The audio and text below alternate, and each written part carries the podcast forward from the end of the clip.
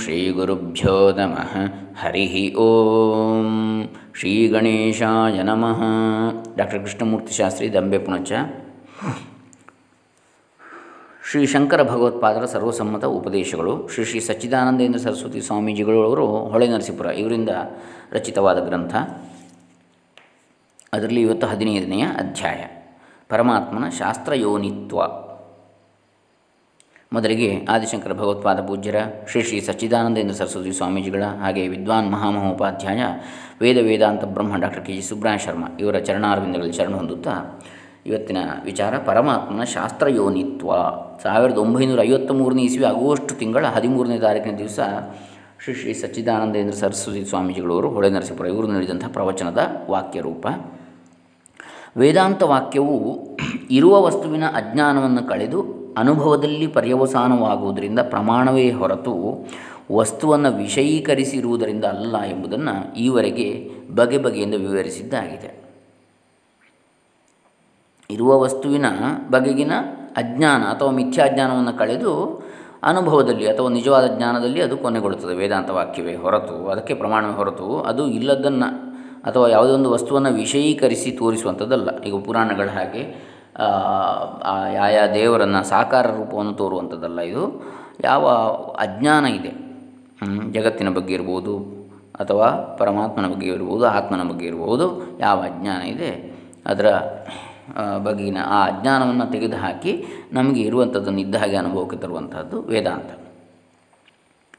ರಸ್ತೆ, ದಿಕ್ಕು, ದೂರ ಮುಂತಾದದ್ದನ್ನು ತಿಳಿಸುವ ವಿವರವನ್ನು ಬರೆದಿರುವ ಕೈಕಂಬದಂತೆ ಶಾಸ್ತ್ರವು ತಾನು ತಟಸ್ಥವಾಗಿಯೇ ಇದ್ದು ಒಂದಾನದ ದೃಷ್ಟಿಕೋನದಿಂದ ನೋಡಿರಿ, ನೀವು ನಿಜವಾಗಿ ಅದ್ವಿತೀಯ ಪರಮಾತ್ಮನೇ ಆಗಿರುವಿರಿ ಅಂತೇಳಿ ತಿಳಿಯುತ್ತದೆ ಅಂತೇಳಿ ಉಪದೇಶಿಸುತ್ತದೆ ಎಂಬುದು ಶಂಕರಾಚಾರ್ಯರ ಮತ. ಅದು ಮಾರ್ಗದರ್ಶಕ. ಅದು ತಾನಿದ್ದಲ್ಲೇ ಇರ್ತದೆ. ಈಗ ಕಲ್ಲು ಗಂಬ ಇದ್ದಾಗೆ ಕಿಲೋಮೀಟ್ರ್ ಕಲ್ಲು ಇರ್ತದೆ. ಅದು ಎಲ್ಲಿಗೂ ಹೋಗುವುದಿಲ್ಲ. ಆದರೆ ಇಲ್ಲಿಂದ ಇಷ್ಟು ಕಿಲೋಮೀಟ್ರ್ ಇದೆ ಮುಂದೆ ಅಂಥೇಳಿ ತೋರಿಸ್ತದೆ ನಮಗೆ.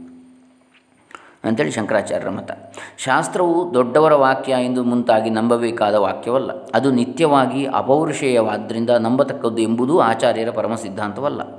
ಆತ್ಮನು ಶಾಸ್ತ್ರಯೋನಿ ಎಂದು ಬ್ರಹ್ಮಸೂತ್ರದಲ್ಲಿ ಹೇಳಿರ್ತದೆ. ಶಾಸ್ತ್ರಯೋನಿ ಎಂಬ ಮಾತಿಗೆ ಎರಡರ್ಥ.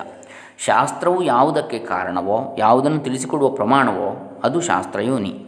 ಶಾಸ್ತ್ರಕ್ಕೆ ಯಾವುದು ಕಾರಣವೋ, ಅದು ಶಾಸ್ತ್ರಯೋನಿ. ಈ ಎರಡನೇ ಅಭಿಪ್ರಾಯವನ್ನು ಇಲ್ಲಿ ಸ್ವಲ್ಪ ವಿವರಿಸುವುದು ಅವಶ್ಯ. ಲೋಕದಲ್ಲಿ ವಾಕ್ಯ ಪ್ರಯೋಗವು ಹೇಗೆ ಆಗ್ತದೆ? ಪ್ರತಿಯೊಬ್ಬನು ತನ್ನ ಒಂದೊಂದು ಅಭಿಪ್ರಾಯವನ್ನು ತಿಳಿಯಪಡಿಸುವುದಕ್ಕೆಂದು ಒಂದೊಂದು ವಾಕ್ಯವನ್ನು ಪ್ರಯೋಗಿಸ್ತಾನೆ. ಭಾಷೆಯು ಹೇಗೆ ಉತ್ಪನ್ನವಾಯಿತು ಎಂಬ ವಿಷಯಕ್ಕೆ ಈಗಿನವರು ಬಗೆಬಗೆಯ ಕಲ್ಪನೆಗಳನ್ನು ಹೊರಕ್ಕೆ ತಂದಿರ್ತಾರೆ. ಮನುಷ್ಯರಿಗೆ ಮೊದಮೊದಲು ಅಕ್ಷರಾತ್ಮಕವಾದ ಮಾತೇ ಬರುತ್ತಿರಲಿಲ್ಲ. ಪಶು ಪಕ್ಷಿ ಮೃಗಾದಿಗಳು ಬಗೆಬಗೆಯ ಧ್ವನಿಯಿಂದಲೇ ಕೂಗಿ ಸ್ವ ಅಭಿಪ್ರಾಯವನ್ನು ತಿಳಿಸುವಂತೆ ಅವರು ಬೇರೆ ಬೇರೆಯ ಬಗೆಯ ಕೂಗಿನಿಂದಲೇ ಪ್ರಯತ್ನಿಸಿ ಕ್ರಮಕ್ರಮವಾಗಿ ಭಾಷೆಯನ್ನು ಮಾಡಿಕೊಂಡರು ಎಂದು ಕೆಲವರ ಕಲ್ಪನೆಯಂತೆ. Interjectional theory of language. ಇದಕ್ಕೆ ಬೃಹದಾರಣ್ಯಕದಲ್ಲಿರುವ ವಿರಾಟ್ ಪುರುಷನ ಉತ್ಪತ್ತಿ ಕಾಲದಲ್ಲಿ ಉಂಟಾದ ಭಾಣ್ ಎಂಬ ಶಬ್ದದ ಕಥೆಯನ್ನು ಹೋಲಿಸಬಹುದು ಹಿರಣ್ಯಗರ್ಭನ ಹುಟ್ಟಿದ ಕುಮಾರನನ್ನು ತಿನ್ನುವುದಕ್ಕೆ ಹೋದನಂತೆ. ಆಗ ಆ ಮಗುವು ಭಾಣ್ ಎಂದು ಕೂಗಿದ್ದಂತೆ, ಅದೇ ವಾಕ್ಕಾಯಿತಂತೆ. ಮತ್ತೆ ಕೆಲವರು, ಮನುಷ್ಯರೆಲ್ಲ ಸೇರಿ ಇಂತಿಂಥ ವಸ್ತುವಿಗೆ ಇಂತಿಂಥ ಹೆಸರನ್ನು ಇಟ್ಟುಕೊಳ್ಳೋಣ ಎಂದು ಸಂಕೇತ ಮಾಡಿಕೊಂಡ್ರು ಎಂದು ಕಲ್ಪಿಸಿರ್ತಾರೆ ಥಿಯರಿ ಆಫ್ ಕನ್ವೆನ್ಷನ್. ಎಲ್ಲರೂ ಸರ್ವಸಮ್ಮತವಾಗಿ ಒಪ್ಪಿಕೊಂಡು ಈ ವಸ್ತುವನ್ನು ಈ ಹೆಸರಿನಿಂದ ಕರೆಯುವ. ಮರ ಅಂದರೆ ನೋಡಿ ಅಲ್ಲಿ ಕಾಣಿಸ್ತಾ ಇದೆಯಲ್ಲ ಅದನ್ನು ಮರ ಅಂತೇಳಿ ನಾವು ಕರೆಯೋಣ ಎಲ್ಲರೂ ಸೇರಿ ಕನ್ನಡದಲ್ಲಿ ಹೇಳಿದ್ದು ಉದಾಹರಣೆಗೆ. ಹಾಗೆ ಎಲ್ಲರೂ ಅದನ್ನು ಒಪ್ಪಿ ಆ ಶಬ್ದ ಈ ವಸ್ತುವಿಗೆ ಆಗ್ತದೆ ಅಂತೇಳಿ ಎಲ್ಲರೂ ಒಪ್ಪಿಕೊಂಡು ಆ ಥರ ಭಾಷೆ ಬೆಳೆಯಿತು ಅಂತೇಳಿ ಕೆಲವರು ಹೇಳ್ತಾರೆ. ಇದಕ್ಕೆ ಥಿಯರಿ ಆಫ್ ಕನ್ವೆನ್ಷನ್ ಅಂತ ಅನುಕೂಲ ಸಿದ್ಧಾಂತ. ಇದಕ್ಕೆ ನಮ್ಮ ನೈಯಾಯಿಕರು ಅಂಗೀಕರಿಸಿದ್ದ ಈಶ್ವರ ಸಂಕೇತವಾದವನ್ನು ಹೋಲಿಸಬಹುದು. ಇಂಥ ಶಬ್ದವು ಇಂಥ ಅರ್ಥವನ್ನು ಹೇಳಲಿ ಎಂದು ಈಶ್ವರನೇ ಇಚ್ಛಿಸಿರುತ್ತಾನಂತೆ. ಈ ಸಂಕೇತವೇ ಭಾಷೆಯ ಉತ್ಪತ್ತಿಗೆ ಕಾರಣವಾಗಿರುತ್ತದೆ ಎಂಬುದು ಅವರ ಮತ. ಮೀಮಾಂಸಕರು ಶಬ್ದಕ್ಕೂ ಅರ್ಥಕ್ಕೂ ನಿತ್ಯವಾದ ಸಂಬಂಧವಿರುತ್ತದೆ. ಅನಪಾಯಿನಃ ಅಂತೇಳಿ. ಒಂದಕ್ಕೆ ಒಂದು ಒಂದನ್ನೊಂದು ಬಿಡದೇ ಇರತಕ್ಕಂಥವುಗಳು ಶಬ್ದವು ನಿತ್ಯವಾದದ್ದು ಎನ್ನುತ್ತಿದ್ದರು. ಕಾಳಿದಾಸನು ವಾಗರ್ಥಾವಿವ ಸಂಪೃಕ್ತವು. ಶಬ್ದಾರ್ಥಗಳಂತೆ ನಿತ್ಯ ಸಂಬದ್ಧವಾಗಿರುವ ಸಂಬದ್ಧರಾಗಿರುವ ಪಾರ್ವತಿ ಪರಮೇಶ್ವರರು ಎಂಬ ಉಪಮಾನವನ್ನು ಕೊಟ್ಟಿರುವುದಕ್ಕೆ ಈ ಮೀಮಾಂಸಕ ಅಭಿಪ್ರಾಯವೇ ಆಧಾರ. ಒಂದು ಇನ್ನೊಂದನ್ನು ಬಿಡದೇ ಇರತಕ್ಕಂಥ ಶಬ್ದವು ಅರ್ಥವನ್ನು ಅರ್ಥವು ಶಬ್ದವನ್ನು. ಇದು ವ್ಯವಹಾರದಲ್ಲಿ ವೇದಾಂತಿಗಳಿಗೂ ಸಮ್ಮತವಾಗಿರುತ್ತದೆ ಆದರೆ ವೇದವು ಪರಮಾತ್ಮನಿಂದ ಹುಟ್ಟಿರುತ್ತದೆ ಎಂದು ಹೇಳುವ ವೇದಾಂತಿಗಳ ಅಭಿಪ್ರಾಯವೇ ಬೇರೆ. ಅವರ ಮತದಲ್ಲಿ ವೇದವು ನಿತ್ಯವೂ ಆಗಿರುತ್ತದೆ, ಪರಮಾತ್ಮನಿಂದ ನಿಶ್ವಾಸದಂತೆ ಹೊರಕ್ಕೆ ಬಂದೂ ಇರುತ್ತದೆ. ಕಾರ್ಯಕಾರಣವಾದವೇ ಸರಿಯಲ್ಲ ಎನ್ನುವ ಶಂಕರಾಚಾರ್ಯರು ಆತ್ಮನೇ ಶಾಸ್ತ್ರಕ್ಕೆ ಕಾರಣವು ಎಂಬ ವಾದವನ್ನು ಹೇಗೆ ಒಪ್ಪಿದರು ಎಂದು ಯಾರಿಗಾದರೂ ಶಂಕೆ ಆಗಬಹುದು? ಈ ಆಚಾರ್ಯರ ಅಭಿಪ್ರಾಯದಂತೆ ಪರಮಾತ್ಮನು ವೇದಕ್ಕೆ ಉಪಾದಾನ ಕಾರಣನು ಎಂದರೆ ಪರಮಾತ್ಮನಿಗಿಂತ ಬೇರೆಯಾಗಿ ವೇದವಿಲ್ಲ ಎಂದರ್ಥ. ವೇದ ಪುರುಷ ಅದಕ್ಕೆ ಪರಮಾತ್ಮನ ಹೇಳುವಂಥದ್ದು. ತೈತಿರಿಯದಲ್ಲಿ ಮನೋಮಯ ಆತ್ಮನು ಯಜುರಾದ್ಯ ಅವಯವವುಳ್ಳವನು ಎಂದು ವರ್ಣಿಸಿದೆಯಷ್ಟೇ. ಯಜುರ್ವೇದವೇ ಮುಂತಾದ ಅವಯವವುಳ್ಳವ ಅಂತ ಮನೋಮಯ ಆತ್ಮ ಅದರ ವಿವರಣೆಗೆಂದು ಭಾಷ್ಯಕಾರ ಬರೆದಿರುವುದು ಏನೆಂದರೆ, ಮನೋವೃತ್ತ್ಯುಪಾಧಿ ಪರಿಚ್ಛಿನ್ನಂ, ಮನೋವೃತ್ತಿನಿಷ್ಠಂ, ಆತ್ಮಚೈತನ್ಯಂ ಅನಾದಿ ನಿಧನಂ ಯಜುಶಬ್ದವಾಚ್ಯಂ, ಆತ್ಮವಿಜ್ಞಾನಂ ಮಂತ್ರಾ ಇತಿ. ಏವಂಚ ನಿತ್ಯತ್ವೋಪಪತ್ತಿರ್ವೇದಾನಾಂ ಸರ್ವೇ ವೇದ ಯತ್ರೈಕಂ ಭವಂತಿ, ಸ ಮಾನಸೀನ ಆತ್ಮ, ಮಾನಸಿನಃ ಆತ್ಮ ಇತಿ ಚ ಶ್ರುತಿರ್ನಿತ್ಯದ ನಿತ್ಯಾತ್ಮನ ಏಕತ್ವಂ ಬ್ರುವಂತಿ, ಋಗಾದೀನಾಂ ನಿತ್ಯತ್ವೇ ಸಮಂಜಸ ಸ್ಯಾತ್. ಮನೋವೃತ್ತಿ ಎಂಬ ಉಪಾಧಿಯ ಅಳತೆಗೆ ಸಿಕ್ಕಿರುವ, ಮನೋವೃತ್ತಿಯಲ್ಲಿ ಇದ್ದುಕೊಂಡಿರುವ ಅನಾದಿ ಅನಂತವಾದ ಆತ್ಮಚೈತನ್ಯವೇ ಯಯುಶಬ್ದಕ್ಕೆ ವಾಚ್ಯವು. ಆತ್ಮಚೈತನ್ಯವೇ ಮಂತ್ರಗಳು. ಆದ್ದರಿಂದಲೇ ವೇದಗಳು ನಿತ್ಯವೆಂಬುದು ಹೊಂದುತ್ತದೆ. ಎಲ್ಲ ವೇದಗಳು ಯಾವನಲ್ಲಿ ಒಂದಾಗಿರುವವೋ ಅವನೇ ಮನಸ್ಸಿನಲ್ಲಿರುವ ಆತ್ಮನು. ಎಂದು ಶ್ರುತಿಯು ನಿತ್ಯನಾದ ಆತ್ಮನೊಡನೆ ಋಗಾದಿಗಳಿಗೂ ಐಕ್ಯವನ್ನು ಹೇಳುತ್ತಿರುವುದರಿಂದ ಋಗ್ವೇದ ಮೊದಲಾದವುಗಳಿಗೆ ಅವು ನಿತ್ಯವಾದರೆ ಹೊಂದುತ್ತವೆ ಎಂದು ಆ ವಾಕ್ಯದ ಅರ್ಥ. ಹೀಗೆ ನೋಡಿದರೆ ವೇದವೆಂದರೂ ಒಂದೇ, ಪರಮಾತ್ಮನೆಂದರೂ ಒಂದೇ. ಆದ್ದರಿಂದಲೇ ವೇದಮೂರ್ತಿಗಳು ಎಂದು ವೇದಾಧ್ಯಯನ ಸಂಪನ್ನರನ್ನು ಗೌರವಿಸುವುದು. ವೇದಕ್ಕೆ ಮಾಡಿದ ಪೂಜೆ ಪರಮಾತ್ಮನಿಗೆ ಮಾಡಿದ ಪೂಜೆ ಎಂಬುದು ನಮ್ಮ ಹಿರಿಯರ ಭಾವನೆ. ವೇದ ಪುರುಷ ಅಂತೇಳಿ ಅದಕ್ಕೆ ಪರಮಾತ್ಮನಿಗೆ ಹೇಳ್ತಾರೆ. ಈ ಭಾಷ್ಯದ ಅಭಿಪ್ರಾಯವನ್ನು ಇನ್ನಷ್ಟು ವಿವರಿಸೋಣ. ಒಂದೊಂದು ವಾಕ್ಯವು ಒಂದೊಂದು ಅಭಿಪ್ರಾಯವನ್ನು ಹೇಳುವುದಕ್ಕೆ ಹೊರಟಿದೆಯಷ್ಟೇ ಅದರ ಉಚ್ಚಾರಣೆಯಿಂದ ಕೇಳಿದವರ ಅಂತಃಕರಣದಲ್ಲಿ ಒಂದೊಂದು ವೃತ್ತಿಯು ಚಿದಾಭಾಸವಾಗಿ, ಚಿದ್ವ್ಯಾಪ್ತವಾಗಿದ್ದು ನಮಗೆ ಆಯಾ ವಸ್ತುವಿನ ಜ್ಞಾನ ಉಂಟಾಗ್ತದೆ. ಇಲ್ಲಿ ಬರಿಯ ವೃತ್ತಿಗೆ ವಸ್ತು ವ್ಯಂಜಕ ಶಕ್ತಿ ಇರುವುದಿಲ್ಲ. ಅದರಲ್ಲಿ ಚಿದಾಭಾಸವೂ ಇರಬೇಕು. ಆ ಚಿದಾಭಾಸವು ಏತರ ಆಭಾಸವೋ ಅದೇ ನಿಜವಾದ ಜ್ಞಾನ ಎಂಬುದು. ಕಾಳಿದಾಸಾದಿ ಕವಿಗಳು ತಮ್ಮ ಅಭಿಪ್ರಾಯವನ್ನು ತಿಳಿಸುವುದಕ್ಕೆ ಮಾಡಿರುವ ಹಿಮಾಲಯಾದಿ ವಸ್ತುಗಳ ವರ್ಣನೆಯ ವಾಕ್ಯವು ನಮ್ಮ ಅಂತಃಕರಣದಲ್ಲಿ ಕವಿಯ ಮನಸ್ಸಿನಲ್ಲಿದ್ದಂಥ ವೃತ್ತಿಯನ್ನೇ ಎಬ್ಬಿಸ್ತದೆ ಕವಿ ಹೃದಯವನ್ನು. ಅದರಿಂದಲೇ ಆ ಕವಿಯ ಅಭಿಪ್ರಾಯವೇನೆಂಬುದು ನಮಗೆ ಆಯಾ ವೃತ್ತಿ ಉಪಹಿತ ಚೈತನ್ಯದಿಂದ ಹೊಳೆಯುತ್ತದೆ. ವೇದವು ವಾಕ್ಯರೂಪವಾಗಿಯೇ ಇರುವುದಾದರೂ ಯಾವನೊಬ್ಬ ಪುರುಷನ ಅಭಿಪ್ರಾಯವನ್ನು ತಿಳಿಸುವುದಕ್ಕೆ ಹೊರಟಿರುವುದಿಲ್ಲ. ಆದರೂ ಅದು ಪರಮಾತ್ಮನನ್ನು ತಿಳಿಸುವ ಒಂದು ಮಹಾವೃತ್ತಿಯನ್ನು ನಮ್ಮ ಚಿತ್ತದಲ್ಲಿ ಎಬ್ಬಿಸುವ ಶಕ್ತಿಯುಳ್ಳದ್ದಾಗಿದೆ. ಆ ಮಹಾವೃತ್ತಿ ಎದ್ದಾಗ ಮಿಕ್ಕ ಅನಾತ್ಮ ವೃತ್ತಿಗಳನ್ನು ತನ್ನೊಳಗೆ ಅಡಗಿ ಅಡಗಿಸಿಕೊಂಡು ತಾನೂ ಆತ್ಮ ಚೈತನ್ಯದಲ್ಲಿ ಒಂದಾಗಿಬಿಡುತ್ತದೆ ಆಗ ಚೈತನ್ಯ ರೂಪನಾದ ಆತ್ಮನಲ್ಲಿಯೇ ನಾವು ನಿಂತಂತಾಗುವುದರಿಂದ ಈ ವೃತ್ತಿಗೂ ವೇದವೆಂದೇ ಹೆಸರಾಗ್ತದೆ. ಹೀಗೆಂಬುದು ಆಚಾರ್ಯರ ಅಭಿಪ್ರಾಯ. ವೇದ ಅಂದರೆ ಜ್ಞಾನ ಅಂತೇಳಿ ಶಬ್ದಾರ್ಥ ಕೂಡ. ವೇದ ಅಂದರೆ ಕೇವಲ ವೇದಗಳೇ ಅಂತಕ್ಕಂಥ ಟೆಕ್ಸ್ಟ್ ಮೂಲ ಗ್ರಂಥ ಮಾತ್ರ ನಾವು ಹೇಳಬೇಕಾಗಿಲ್ಲ. ವೇದ ಅಂದರೆ ಜ್ಞಾನ, ಸಮ್ಯಕ್ ಜ್ಞಾನ, ಸರಿಯಾದ ಜ್ಞಾನ, ತಿಳುವಳಿಕೆ. ಈಗ ಆತ್ಮನಿಂದ ವೇದವು ಹೇಗೆ ಉಂಟಾಗ್ತದೆ ಎಂಬುದನ್ನು ತಿಳಿಸುವ ಶ್ರುತಿಯನ್ನು ಕಿವಿಗೆ ಹಾಕಿಕೊಳ್ಳೋಣ.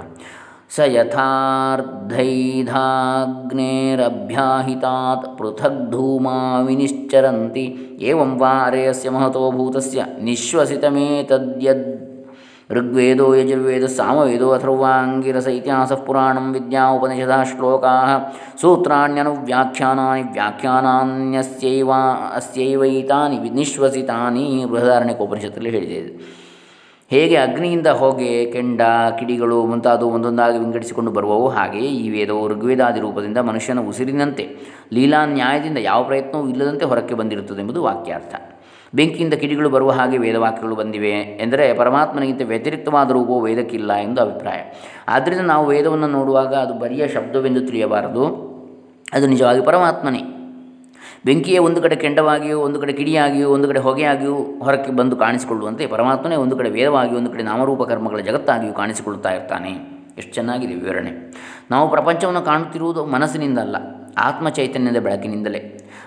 ಆತ್ಮನೈವಾಯಂ ಜ್ಯೋತಿಷಾಸ್ತೆ ಎಂಬ ಶ್ರುತಿ ಹಾಗೆಂದು ತಿಳಿಸ್ತಾ ಇದೆ.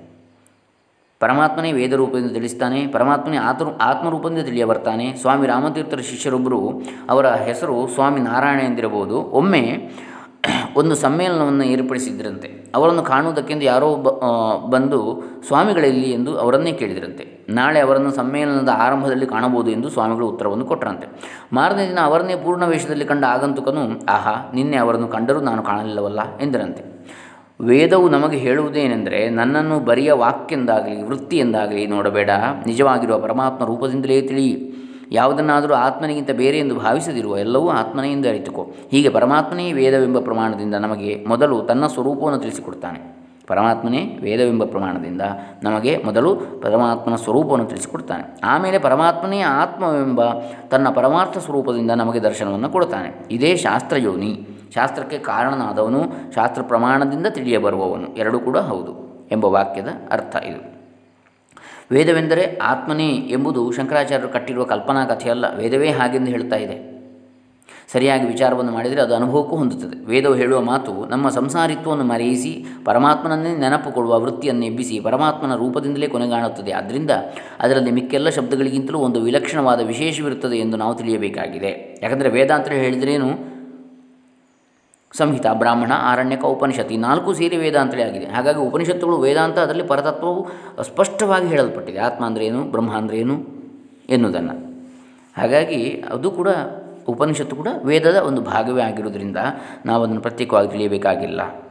ಶಬ್ದವೆಲ್ಲವೂ ತನ್ನ ತನ್ನ ಅರ್ಥವನ್ನು ನೆನಪಿಗೆ ತರುವ ಒಂದೊಂದು ವೃತ್ತಿಯನ್ನು ಎಬ್ಬಿಸಿ ನಮಗೆ ಒಂದೊಂದು ಭಾವವನ್ನುಂಟು ಮಾಡುತ್ತದೆ. ಉದಾಹರಣೆಗೆ ನಿಮ್ಮ ತಂದೆಯು ಲಕ್ಷಗಟ್ಟಲೆ ರೂಪಾಯಿಗಳ ಸಾಲವನ್ನು ಮಾಡಿರ್ತಾನೆ ಎಂದು ಆಪ್ತರು ತಿಳಿಸಿಕೊಟ್ಟರೆ ತಾನು ಲಕ್ಷಾಧಿಪತಿಯ ಮಗನೆಂದು ಹೆಮ್ಮೆ ಪಡುತ್ತಿದ್ದ ತರುಣನ ಮನಸ್ಸು ಕೂಡಲೇ ಕುಸಿದು ಬಿಡುತ್ತದೆ ನೀವು ದರಿದ್ರರಲ್ಲ, ನಿಜವಾಗಿ ಆಗರ್ಭ ಶ್ರೀಮಂತರು ಎಂಬ ಆಪ್ತ ವಚನವನ್ನು ಕೇಳಿದರೆ, ತಾನು ಕಡು ಬಡವನೆಂದು ದುಮ್ಮಾನದಿಂದ ನೊಂದುಕೊಳ್ಳುತ್ತಿದ್ದ ತರುಣನ ಮನಸ್ಸಿನಲ್ಲಿ ಹರ್ಷ ಉಕ್ಕಿರುತ್ತದೆ ಇದರಂತೆ ನೀನು ಪರಮಾತ್ಮನ ಅಂಶವೇ. ನಿಜವಾಗಿ ನೀನು ಪರಮಾತ್ಮನೇ ಎಂದು ಅನುಭವಕ್ಕೆ ಮುಟ್ಟುವ ರೀತಿಯಲ್ಲಿ ಹೇಳುವ ವೇದದ ವಾಕ್ಯ ನಮ್ಮ ಮನಸ್ಸನ್ನು ಮೇಲಕ್ಕೆತ್ತಿ ಆನಂದರೂಪನಾದ ಪರಮಾತ್ಮನ ಅನುಭವಕ್ಕೆ ಕಾರಣವಾಗ್ತದೆ.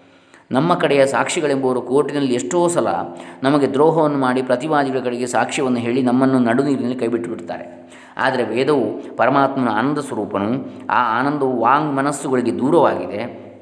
ಆ ಆನಂದವನ್ನು, ಆನಂದ ಬ್ರಹ್ಮವನ್ನು ಅರಿತುಕೊಂಡರೆ ನಿರ್ಭಯವಾದ ಅಮೃತತ್ವವು ದೊರಕುತ್ತದೆ ಎಂದು ಎಂಬ ಆನಂದದ ಸಂದೇಶವನ್ನು ಕೊಟ್ಟು ಕೊನೆಗೆ ಆ ಆನಂದ ಜ ಆನಂದ, ಅಜರ, ಅಮೃತ ರೂಪದ ಪರಮಾತ್ಮನ ರೂಪವೇ ಆಗಿ ನಮಗೆ ದರ್ಶನವನ್ನು ಕೊಡ್ತದೆ. ಈ ಆನಂದ ಸಾಗರದಲ್ಲಿ ನಾವು, ನೀವು ಮುಳುಗಿ ಸುಖಿಸಬೇಕು. ವೇದವಾಕ್ಯವನ್ನು ಶ್ರವಣ ಮಾಡಿ ಜ್ಞಾನವಾದ ಬಳಿಕ ನಮಗೆ ಪರಮಾತ್ಮನ ಸಾಕ್ಷಾತ್ಕಾರ ರೂಪವಾದ ಅನುಭವವಾಗುವುದು ಉಳಿಯು, ಉಳಿದಿರುವುದಿಲ್ಲ. ಸೂರ್ಯನು ಹುಟ್ಟಿದ ಸಮಕಾಲದಲ್ಲಿಯೇ ಕತ್ತಲು ಮರೆಯಾಗುವಂತೆ ವಾಕ್ಯಜ್ಞಾನದ, ವಾಕ್ಯಜ್ಞಾನವಾದ ಆ ಸಮಕಾಲದಲ್ಲಿಯೇ ನಮಗೆ ಆತ್ಮಾನುಭವ ಉಂಟಾಗಿಬಿಡುತ್ತದೆ ಪರಮಾತ್ಮನ ಅನುಭವ ರೂಪನಾಗಿರುವುದರಿಂದ ಅವನ ಸಾಕ್ಷಾತ್ಕಾರವಾಗಬೇಕಾದದ್ದೇನೂ ಇಲ್ಲ ಎಂದು ಹೇಳಿ ವೇದವಾಕ್ಯ ಶ್ರವಣ ಸಮಕಾಲದಲ್ಲಿಯೇ ನಮಗೆ ಆತ್ಮಾನುಭವವಾಗುವುದು ಎನ್ನುವುದು ತನಗೆ ತಾನೇ ವಿರುದ್ಧವಾದ ಮಾತಲ್ಲವೇ ಎಂದು ನೀವು ಶಂಕಿಸಬಹುದು. ಆದರೆ ಆತ್ಮಾನುಭವ ಎಂದರೆ ಏನು? ಆತ್ಮನೇ ಅನುಭವವು ಎಂದು ಆಗಲೇ ಹೇಳಿರುತ್ತೇನೆ. ಈ ಅನುಭವವು ವಾಕ್ಯಜ್ಞಾನ ರೂಪವಾದ ವೃತ್ತಿಯ ಕೊನೆಯಲ್ಲಿ ಕಾಣಿಸಿಕೊಳ್ಳುತ್ತದೆ. ಆದ್ದರಿಂದ ಅಷ್ಟು ಮಟ್ಟಿಗೆ ಅದನ್ನು ಅನುಭವ ಎಂದು ಕರೆಯುವುದು ತಪ್ಪಲ್ಲ. ಮೋಡದ ಮರೆಯಲ್ಲಿ ಮಸುಕಾಗಿ ತೋರಿದ ಚಂದ್ರನೇ ಆ ಮರೆಯು ಅರುಗ ತೊಲಗಿದಾಗ ತೋರುತ್ತಾನಲ್ವೇ? ಹಾಗೆಯೇ ಇದು. ಮರೆಯಾಗಿರುವ ಮೋಡವನ್ನು ಚಂದ್ರ ಬೆಳಗುವ ಚಂದ್ರನೂ ಅವನೇ, ಆಮೇಲೆ ವಿಷದವಾಗಿ ತೋರುವವನ್, ತೋರುವನೆಂಬ ಚಂದ್ರನೂ ಅವನೇ. ಹಾಗೆಯೇ ವೃತ್ತಿಯನ್ನು ಬೆಳಗುವ ಆತ್ಮನೂ ಅವನೇ. ವೃತ್ತಿಯು ಮರೆಯಾದರೆ ತನಗೆ ತಾನೇ ತೋರುವವನು ಅವನೇ. ಆತ್ಮವೃತ್ತಿಯ ಚಿದಾಭಾಸವೇನೂ ಆತ್ಮನನ್ನು ಬೆಳಗುವುದಿಲ್ಲ, ಬೆಳಗಬೇಕಾದದ್ದು ಇರುವುದಿಲ್ಲ. ಬೆಳಗುವ ಶಕ್ತಿಯೂ ಅದಕ್ಕೆ ಇರುವುದಿಲ್ಲ. ಹೀಗೆಂದು ನಾವು ತಿಳಿಸಿಕೊಳ್ಳುವುದನ್ನೇ ಆತ್ಮ ಅನುಭವವಾಯಿತು ಅಂತೇಳಿ ವ್ಯವಹರಿಸ್ತಾ ಇರ್ತೇವೆ. ಇದನ್ನು ಅನುಭವವೆಂದು, ಸಾಕ್ಷಾತ್ಕಾರವೆಂದು ಕರೆಯುವುದು ಗೌಣ ಪ್ರಯೋಗವೆಂಬುದನ್ನು ನಾವು ಮರೆಯಲಾಗದು. ಮುಖ್ಯ ಪ್ರಯೋಗ ಅಲ್ಲ ಅದು. ಹೀಗಿರುವುದರಿಂದ ಆತ್ಮನು ನಿತ್ಯ ಸಿದ್ಧನೂ ಆಗಿದ್ದಾನೆ. ಆತ್ಮನ ಸಾಕ್ಷಾತ್ಕಾರವಾಗುವುದು ಉಂಟು ಎಂಬಿ ವಾಕ್ಯಗಳು ಪರಸ್ಪರ ವಿರುದ್ಧವಲ್ಲ. ಅವರ ಮನೆಯು ನಿಮ್ಮ ಮನೆಗೆ ಪೂರ್ವಕ್ಕೂ, ನಮ್ಮ ಮನೆಗೆ ಪಶ್ಚಿಮಕ್ಕೂ ಇದೆ ಎಂದರೆ, ಒಂದೇ ಮನೆಯು ಪೂರ್ವಕ್ಕೂ ಪಶ್ಚಿಮಕ್ಕೆ ಇರುವುದು ಹೇಗೆ? ಇದು ತನಗೆ ತಾನೇ ವಿರುದ್ಧವಾದ ಮಾತು ಎಂದು ಯಾರೂ ಶಂಕಿಸುವುದಿಲ್ಲವಷ್ಟೇ? ಯಾಕೆ? ನಮ್ಮದು ಮಧ್ಯದಲ್ಲಿದೆ. ಹಾಗಾಗಿ ಒಂದರಿಂದ ಪೂರ್ವಕ್ಕಿದೆ, ಒಂದರಿಂದ ಪಶ್ಚಿಮಕ್ಕೆ ಇರಲೇಬೇಕಲ್ಲ ನಡುವಿನಲ್ಲಿರುವಾಗ. ಹಾಗಾಗಿ ಅದು ಒಂದಕ್ಕೊಂದು ವಿರುದ್ಧವಾಗುವುದಿಲ್ಲ. ಈ ಆತ್ಮಾನುಭವವನ್ನು ವರ್ಣಿಸುವ ಶ್ಲೋಕವೊಂದನ್ನು ಆಚಾರ್ಯರು ಬ್ರಹ್ಮಸೂತ್ರದ ನಾಲ್ಕನೇ ಸೂತ್ರದ ಭಾಷ್ಯದ ಕೊನೆಯಲ್ಲಿ ಉದಾಹರಿಸಿರುತ್ತಾರೆ. ಗೌಣ ಮಿಥ್ಯಾತ್ಮನೋ ಸತ್ವೇ ಪುತ್ರ ದೇಹಾದಿಬಾಧನಾತ್ ಸದ್ಬ್ರಹ್ಮಾತ್ಮಾಹಮಿತ್ಯೇವಂ ಬೋಧೆ ಕಾರ್ಯಂ ಕಥಂ ಭವೇತ್ ದೇಹಾದಿಗಳು ಮಿಥ್ಯಾತ್ಮ ಏಕೆಂದರೆ ಅವು ಆತ್ಮನೆಂದೆಣಿಸುವುದು ತಪ್ಪು ತಿಳುವಳಿಕೆ ಆಗಿರ್ತದೆ. ಆ ತಿಳುವಳಿಕೆ ಬಾಧಿತವಾದ ಮೇಲೆ ಅವು ಸತ್ಯವಾಗಿ ಉಳಿಯುವುದೇ ಇಲ್ಲ. ಪುತ್ರಾದಿಗಳು ಗೌಣಾತ್ಮ ಎಂದರೆ ಅವರು ಬೇರೆ ಎಂದು ತಿಳಿದುಕೊಂಡೇ ನಾವು ಅವರಲ್ಲಿ ಆತ್ಮಭಾವನೆಯನ್ನು ಮಾಡಿಕೊಂಡಿರ್ತೇವೆ. ಆದರೆ ಇವೆರಡೂ ನಿಜವಾದ ಆತ್ಮನಲ್ಲ ಎಂಬ ತಿಳುವಳಿಕೆ ಉಂಟಾದರೆ ಸರ್ವಕಾರಣನಾಗಿರುವ ಬ್ರಹ್ಮಾತ್ಮನೇ ತಾನು ಎಂಬ ಅನುಭವ ಉಂಟಾಗುವುದು. ಆ ಅನುಭವ ಹೇಗೆ ಆಗ್ತದೆ? ಆಗ ತಾನೇ ತನ್ನನ್ನೇ ತನ್ನಿಂದಲೇ ಅರಿತುಕೊಳ್ಳುತ್ತಾನೆ ಎಂದರೆ ಅರಿವೆಂಬ ಕ್ರಿಯೆಯನ್ನು ಅಥವಾ ಕರಣವನ್ನು ಉಪಯೋಗಿಸಿಕೊಂಡು ತಾನು ಅರಿವಿನ ಕರ್ತೃವಾಗಿ ಮತ್ತೊಂದನ್ನು ಕರ್ಮವಾಗಿಸಿಕೊಂಡು ಅರಿಯುವುದಿಲ್ಲ. ಕ್ರಿಯಾಕಾರಕ ಫಲವೇ ಸುಳ್ಳು ಎಂಬುದನ್ನು ಈ ಅರಿವು ತಿಳಿಸುವುದರಿಂದ ಆತ್ಮಸ್ವರೂಪವನ್ನೇ ಆತ್ಮನನ್ನು ಅರಿತೆನು ಎಂಬ ಮಾತಿನಿಂದ ನಾವು ಕರೆಯುತ್ತೇವೆ ಎಂದು ತಿಳಿಯಬೇಕು. ವೇದಾಂತ ವಾಕ್ಯವೇನು ಮಂತ್ರವಲ್ಲವೆಂದು ನಾನು ಆಗಲೇ ಹೇಳಿರ್ತೇನೆ. ಇದು ಗಾರುಡ ಮಂತ್ರದಿಂದ ನಾಗರ ಹಾವನ್ನು ಇದ್ದಲ್ಲಿಯೇ ಇರುವಂತೆ ಮಾಡುವ ಹಾಗೆ ಯಾವ ಚಮತ್ಕಾರವನ್ನು ಮಾಡುವುದಿಲ್ಲ ವೇದಾಂತ ವಾಕ್ಯ ಆದರೂ ಅಧಿಕಾರಿ ಆದವನಿಗೆ ಇದೊಂದು ಮಹಾಮಂತ್ರದಂತೆ ಫಲಕಾರಿಯಾಗ್ತದೆ. ಯಾಕೆಂದರೆ ಇದರ ಅರಿವು ಆದಾಗ ಅನಾತ್ಮವಾದದ್ದೆಲ್ಲವನ್ನು ಕಳೆದು ಉಳಿದ ಸರ್ವಸಾಕ್ಷಿಯಾದ ಪರಮಾತ್ಮನೇ ನಾನು ಎಂದು ತಿಳಿದು ತನ್ನಲ್ಲಿಯೇ ತಾನು ಉಳಿದುಕೊಂಡು ಬಿಡ್ತಾನೆ. ಇಷ್ಟು ಮಾತ್ರವೇ ಅಲ್ಲ, ತನಗಿಂತ ವ್ಯತಿರಿಕ್ತವಾಗಿ ಯಾವುದೊಂದು ಕ್ರಿಯಾಕಾರಕ ಫಲಾತ್ಮಕವಾದ ಪ್ರಪಂಚವು ನಿಜವಾಗಿ ಇಲ್ಲವೇ ಇಲ್ಲ ಎಂಬುದನ್ನು ಕಂಡುಕೊಂಡು ಬಿಡ್ತಾನೆ ಕೇವಲ ವ್ಯವಹಾರಕ್ಕೆ ತೋರಿ, ತೋರಿಕೆಯಾಗಿ ಕಾಣಿಸ್ತದೆ ಅಷ್ಟೇ ಅಂತೇಳಿ. ಭಗವದ್ಗೀತೆ ಭಾಷೆಯಲ್ಲಿ ಆಚಾರ್ಯರು ಒಂದು ಶ್ಲೋಕವನ್ನು ಆರಂಭದಲ್ಲಿ ಉದಾಹರಿಸಿರ್ತಾರೆ. ನಾರಾಯಣ ಪರೋ ದಂಡಮವ್ಯಕ್ತ ಸಂಭವಂ ಅಂಡಸ್ಯಾಂತಸ್ತ್ವಮೇ ಲೋಕಾ ಸಪ್ತದ್ವೀಪಾಚ ಮೇದಿನಿ ಇಲ್ಲಿ ನಾರಾಯಣನು ವ್ಯಕ್ತಾವ್ಯಕ್ತ ರೂಪನವಾದ ಜಗತ್ತಿಗಿಂತ ವಿಲಕ್ಷಣನು ಎಂದು ಹೇಳಿದ್ದರೂ, ಆತ್ಮಸ್ವರೂಪದಿಂದ ಅವನನ್ನು ಕಂಡುಕೊಂಡಾಗ ವ್ಯಕ್ತಾವ್ಯಕ್ತ ರೂಪವಾದ ಜಗತ್ತು ಯಾವುದೂ ಆತ್ಮನಿಗಿಂತ ವ್ಯತಿರಿಕ್ತವಾಗಿರುವುದೇ ಇಲ್ಲ ಎಂಬುದು ಅನುಭವಕ್ಕೆ ಬರ್ತದೆ ಎಲ್ಲವೂ ಆತ್ಮವೇ ಅಂತ ಸರ್ವಂ ಕಲ್ವಿದಂ ಬ್ರಹ್ಮ ಅಂತೇಳಿ. ಸಾಮಾನ್ಯರಿಗೆ ಜಗತ್ತಾಗಿ ತೋರುವುದೇ ಜ್ಞಾನಿಗಳಿಗೆ ಪರಮಾತ್ಮ ಆಗಿರ್ತದೆ ಉತ್ಸವದ ದೇವರ ವಾಹನವಾದ ಆನೆಯು ನೋಡುವವರಿಗೆ ಆನೆಯಾಗಿದ್ದರೂ ಅದನ್ನು ಮಾಡಿರುವ ಬಡಗಿಯ ಕಣ್ಣಿಗೆ ಹಾಲುವಾಣದ ಮರವೆಂದೇ ನಿಶ್ಚಿತವಾಗಿ ಕಾಣುತ್ತಿರುವಂತೆ ವೇದಾಂತ ವಾಕ್ಯ ಪ್ರಮಾಣದಿಂದ ಉಂಟಾದ ಜ್ಞಾನದ ಕಣ್ಣಿಗೆ ಎಲ್ಲವೂ ಅದ್ವಿತೀಯನಾದ ಆತ್ಮನೇ ಆಗಿರ್ತದೆ. ಮಹಾವಾಕ್ಯವು, ನೀನು ನಿತ್ಯಸಿದ್ಧನಾದ ಪರಮಾತ್ಮನೇ ಆಗಿರುತ್ತೀಯೇ ಎಂದು ಹೇಳುತ್ತದೆ ಹೊರತು, ಜಿಜ್ಞಾಸವನ್ನು ಯಾವುದಾದರೊಂದು ಚಮತ್ಕಾರ ಕ್ರಮದಿಂದ ಪರಮಾತ್ಮನಾಗಿ ಪರಿಣಮಿಸುವಂತೆ ಮಾಡುವಂಥದ್ದಲ್ಲ. ವೇದಾಂತ ವಾಕ್ಯದಿಂದ ಆಗುವ ಆತ್ಮಜ್ಞಾನದ ಸ್ವರೂಪವನ್ನು ಯಥಾಮತಿಯಾಗಿ ಶಂಕರ ಭಗವತ್ಪಾದಕ ಪಾದರಿಗೆ ಸಮ್ಮತವಾದ ಪ್ರಕ್ರಿಯೆಯಂತೆ ವಿವರಿಸಿರುತ್ತೇನೆ. ಈ ವಿಷಯದಲ್ಲಿ ಹೊಸ ಆತ್ಮಾನುಭವವನ್ನು ನಿಜವಾಗಿಯೂ ಆಗುತ್ತದೆ ಎಂಬುವರ ಪಕ್ಷದಲ್ಲಿ ಇರುವ ದೋಷವನ್ನು ನಾನು ಹೊರಕ್ಕೆ ಹಾಕಿರುವುದು. ಈ ಪ್ರಕ್ರಿಯೆಯ ಮಹತ್ವವು ತಿಳಿಯಲೆಂದೇ ಹೊರತು ಕೇವಲ ದೋಷ ದೃಷ್ಟಿಯಿಂದ ಖಂಡನೆಯಾಗಿ ಹೇಳಿದ್ದಲ್ಲವೆಂದು ನೀವುಗಳು ತಿಳಿಯಬೇಕೆಂಬುದು ನನ್ನ ಕೋರಿಕೆ. ಇದು ಹದಿನೈದನೇ ಅಧ್ಯಾಯ. ನಾಳೆ ದಿವಸ ಹದಿನಾರನೇ ಅಧ್ಯಾಯ ವೇದವಾಕ್ಯದ ಮಹತ್ವ. ನಾಳೆ ದಿವಸ ನೋಡೋಣ. ಹರೇ ರಾಮ ಶ್ರೀ ಸಚ್ಚಿದಾನಂದ ಅರ್ಪಿತಮಸ್ತು. ಓಂ ತತ್ಸತ್.